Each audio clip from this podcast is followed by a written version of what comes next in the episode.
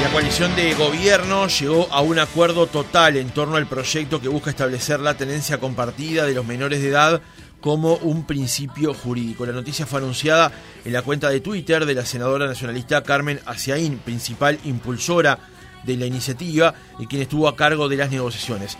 Mediante una foto del texto del proyecto con la firma de todos los senadores del oficialismo, la legisladora anunció que el martes próximo se votará la iniciativa en la Comisión de Constitución y Códigos del Senado. Esto habría tenido algunas demoras por una posición de una parte justamente del oficialismo que no estaba 100% conforme con el texto. Se laudaron esas diferencias y ahora ya está en manos de esta comisión el texto y seguramente, como decía la senadora Ciaín, va a ser votado la próxima semana. Vamos a conocer detalles de qué cambió justamente para que lograra ese consenso dentro del oficialismo. Senadora Ciaín, buenos días, ¿cómo le va? Buenos días, un gusto salir en Radio Oriental. El gusto es nuestro. Senadora, eh, ¿qué fue lo que se acordó finalmente para que este texto tuviera la firma de todos los senadores oficialistas? Bien, básicamente algo a lo que nosotros no nos oponíamos, sino todo lo contrario. Por eso no hubo el más mínimo inconveniente de llegar a, este acuerdo. Eh, son más garantías eh, para el caso concreto, eh, más instrucciones para que el juez realmente verifique que eh, la tenencia compartida a la que se arriba en, caso de que no haya acuerdo, es decir, la primer solución que establece la ley es que las partes acuerden el, régimen que entiendan conveniente. Y en caso de que no se pongan de acuerdo ahí es cuando van al juez a, solicitar que intervenga y fije. Entonces, eh, se mantiene que eh, la, después de verificados determinados parámetros, bueno, se dé prioridad, eh, se privilegie la tenencia compartida. ¿Cuáles son estos parámetros que, que fueron los recogidos a instancias de ciudadanos?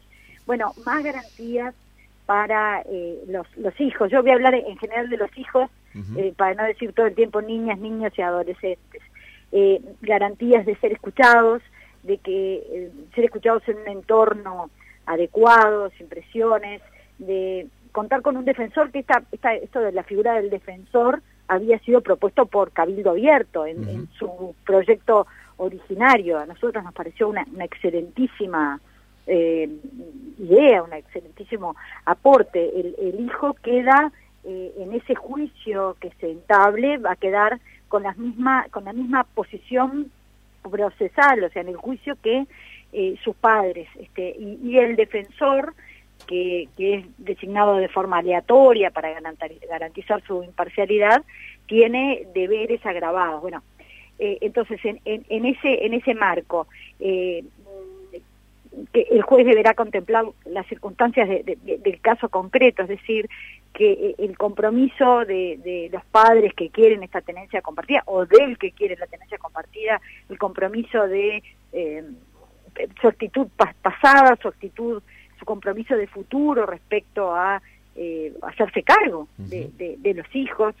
el tema, temas logísticos como la distancia de los domicilios, que se salva, por supuesto, si uno de los padres está dispuesto a los traslados, pero que evidentemente no puede salvarse si están en departamentos distantes, eso desde ya.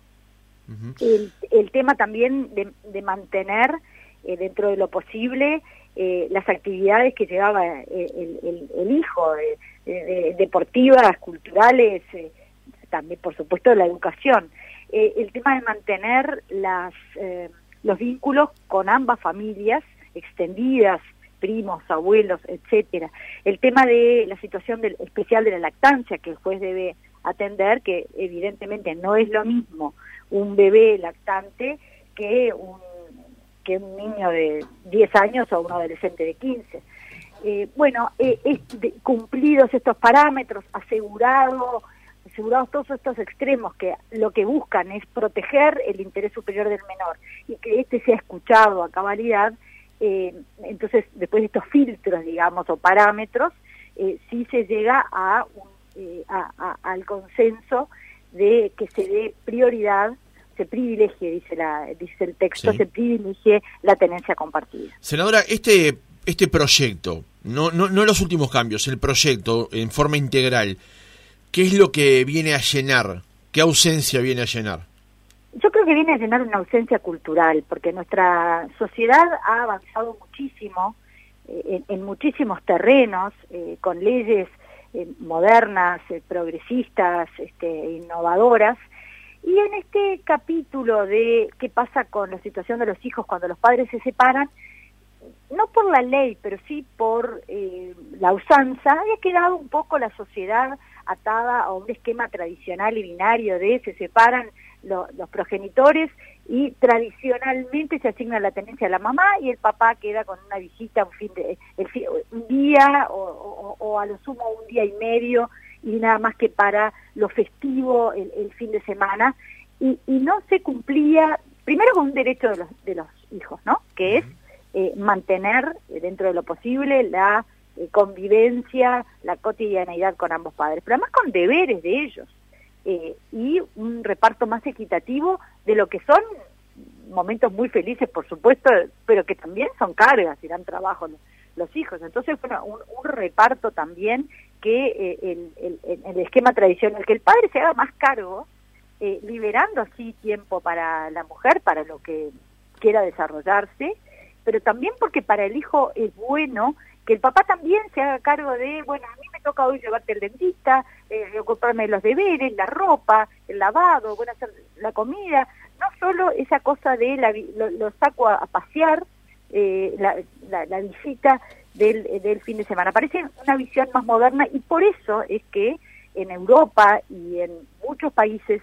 paulatinamente se ha ido incorporando este principio eh, en la legislación, porque en, algunas, en algunos países hasta ha venido siendo reclamado desde las mujeres que querían, bueno, a ver, hacete un poco más cargo, tú también, el, a ver, parece parece un poco frío, de, yo también soy madre y es un placer estar con los hijos y eso, pero uno también necesita eh, alivianarse en estas tareas y eh, liberar un poco de tiempo. Entonces creo que para aquellos padres que lo quieren, porque el padre que no quiere hacerse cargo, evidentemente a ese está previsto en la ley, ese no, no se le va a dar, porque no, no, no va a ser lo indicado darle una tenencia compartida a alguien que no quiere hacerse cargo, que eso no es nunca impuesta. Bien, senadora, si, si, analizáramos entonces ya los cambios al proyecto que se había presentado en una primera instancia, y usted ahora nos ha respondido cuáles son o el, el proyecto, qué espacios viene a llenar. En caso concreto, entonces, eh, cuáles son las, los cambios que este proyecto altera de la situación actual. Bien, sí, perfecto. Eh, trae el principio de corresponsabilidad, es decir, que el juez va, eh, a tener que, en, en, el caso de que no se pusieran de acuerdo los padres, mirar que se cumplan todos los parámetros previstos para asegurar que se cumpla con el interés superior del, hijo, que que se ha escuchado además, y luego eh, privilegiar este principio de corresponsabilidad en, en la crianza a solicitud de, cualquiera de eh, los padres, eh, lo, la figura del defensor del, del, hijo, que mm, el, hijo queda colocado en la, misma situación que los padres en el juicio, con posibilidad de apelar, con posibilidad de presentar todos los escritos, de, defenderse, de eh, un, abogado que va a tener unas cargas muy agravadas, eh, unos mecanismos para hacer accesible eh, este, instituto para la gente de bajos recursos, se amplía la auxiliatoria de pobreza, esto fue una idea del senador de la lista 15, Raúl Valle, eh, ampliación de la, de la auxiliatoria de pobreza para que se alcance a las personas de bajos recursos, entendiéndose por tales a las que, eh, que tengan ingresos menores a 6 mm, BPC, que es un equivalente a 31 mil pesos. Eh, mm, va a haber eh, en materia de, medidas cautelares se mantiene absolutamente las potestades que el juez tenga. Ahí ya estamos hablando, si, estamos hablando de medidas cautelares, es porque ocurrió una patología. Este, este, este, este, principio está previsto para situaciones de normalidad. Pero cuando ocurre una patología, el juez mantiene todas sus potestades para aplicar medidas cautelares y, demás. Eh, si las visitas fueran posibles y fueran seguras a juicio del juez en lugares, mientras se dilucida, ¿verdad? Esta, las posibles bueno, los motivos de las medidas cautelares, si, si fueran posibles, por ejemplo, en lugar de los abuelos, en, la casa de los abuelos, en un lugar público como una plaza o instalaciones públicas que garanticen la integridad tanto física como emocional de los menores, bueno, el juez ha de explorar esas posibilidades también. Eh, el tema de pensión alimenticia se, se, establece que va a ser, que no se va a afectar la pensión alimenticia por eh, el, el, fijarse esta, este régimen, sino que eh, ambos progenitores mantienen e-, ese deber de contribuir a la subsistencia de, sus hijos en, la medida de sus capacidades y en la medida en que lo necesiten los hijos.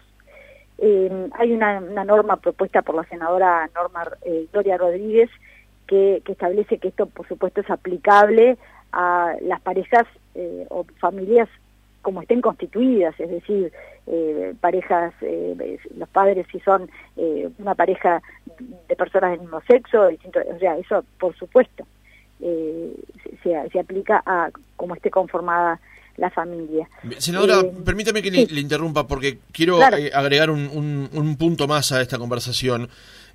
¿Cómo opera en este caso si, bueno, existe una situación de separación, divorcio de, de los cónyuges, digamos, y eh, el padre justamente o una de las partes para no, este, no, no, no ponerle género a la cuestión solicita justamente la tenencia compartida pero también opera en esta separación una denuncia sobre cuestiones vinculadas a la violencia sabiendo que el segundo extremo de la pregunta o sea la denuncia de violencia no está confirmada todavía ¿cómo opera allí la justicia?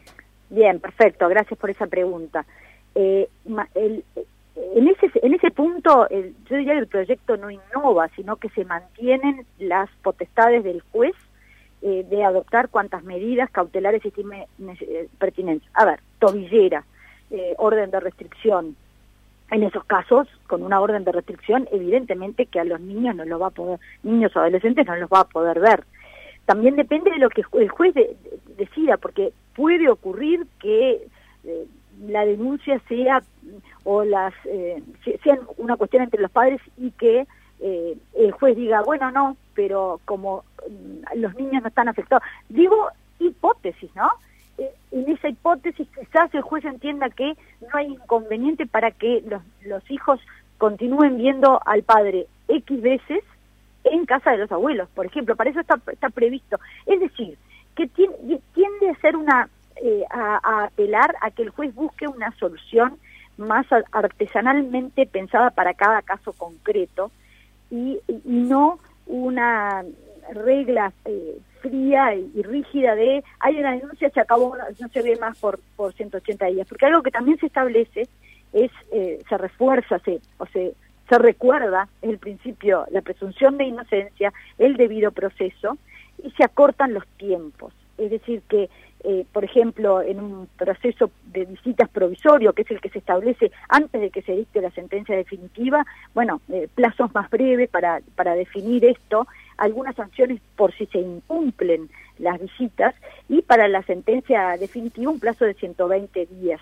desde la presentación de la demanda, extensible, por supuesto, pero que esto no, no se eternice, porque si se eterniza, el problema es que los hijos eh, se mantienen sin esa posibilidad de ver o de convivir con ambos eh, progenitores, que quizás era la, la medida indicada eh, y, que quizás es en la sentencia definitiva, pero si viene muy tarde, si cae la justicia muy tarde, ya hay un daño irreparable, tanto para los hijos como para el padre que se privó de ver a esos hijos y de, y de tener esta, esta convivencia. Bien, senadora, yo le quería consultar, en el caso, por ejemplo, cuando son separaciones, cuando los, niños son muy chiquitos, ¿no? Donde se establece un régimen de tenencia compartida, pero después estos niños arrancan a crecer, llegan a la adolescencia y deciden por propia voluntad quizás ya no querer ir a la casa de, de los padres o de la otra familia que eventualmente haya formado su papá y compartir tiempo con la otra familia.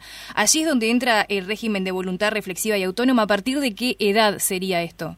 Bien, eh, hay un principio que es el de... Em, el de la madurez progresiva de los, eh, de los, de los niños y adolescentes.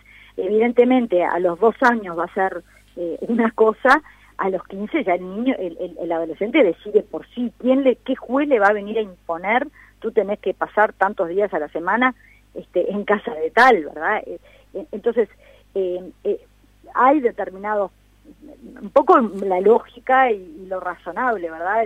Esa distinción entre entre el bebé, entre el niño, porque hay grados, ¿verdad? Una cosa es un niño de 5, siempre se le va a escuchar. Al bebé de 2 también, en la medida que se pueda. Más chiquito, más difícil. Para eso está previsto, eh, especialmente hasta los dos años y para la lactancia, que el juez ha de tener en cuenta eh, esta situación de lactancia, por ejemplo, para hacerla posible, para mantenerla. O sea que eso va, va a quedar... Eh, el juez goza de mucha... Mm, o mantiene, mejor dicho, eh, esos poderes de adecuar la situación al, caso eh, concreto. Y evidentemente a medida que va creciendo, siempre va a ser escuchado, pero a medida que va creciendo eh, ese hijo y su voluntad va adquiriendo un peso mucho mayor. Senadora, para cerrar con respecto a este tema, salvadas las diferencias en la interna del gobierno, ahora el proyecto cuenta con todos los apoyos para llegar al plenario en el Senado. ¿Qué pasa con el Frente Amplio con respecto a este proyecto? El Frente Amplio, eh, cuando estos proyectos se presentaron, yo creo que el primero fue en septiembre del 2020, antes de recibir a ninguna delegación y al verlos ya había anunciado su postura en contra. Y yo creo que es legítimo, porque entiendo que el Frente Amplio no está de acuerdo con el concepto de tenencia compartida. Nosotros dentro de la coalición teníamos diferencias de cómo llegar a eh, la tenencia compartida, pero no una postura contraria al principio de, la corresponsabilidad en la crianza. Nosotros recibimos desde septiembre del 2020 hasta diciembre del 2021 delegaciones, eh, todas las que mm, quisieron presentarse y más pedidas por eh, nosotros. Eh, y ahora cuando se llega a este acuerdo, y lo presentamos ayer, el Frente Amplio dijo, ah, no, no, pero queremos volver a recibir a las delegaciones y queremos más tiempo, no, no queremos votarlo la semana eh, próxima.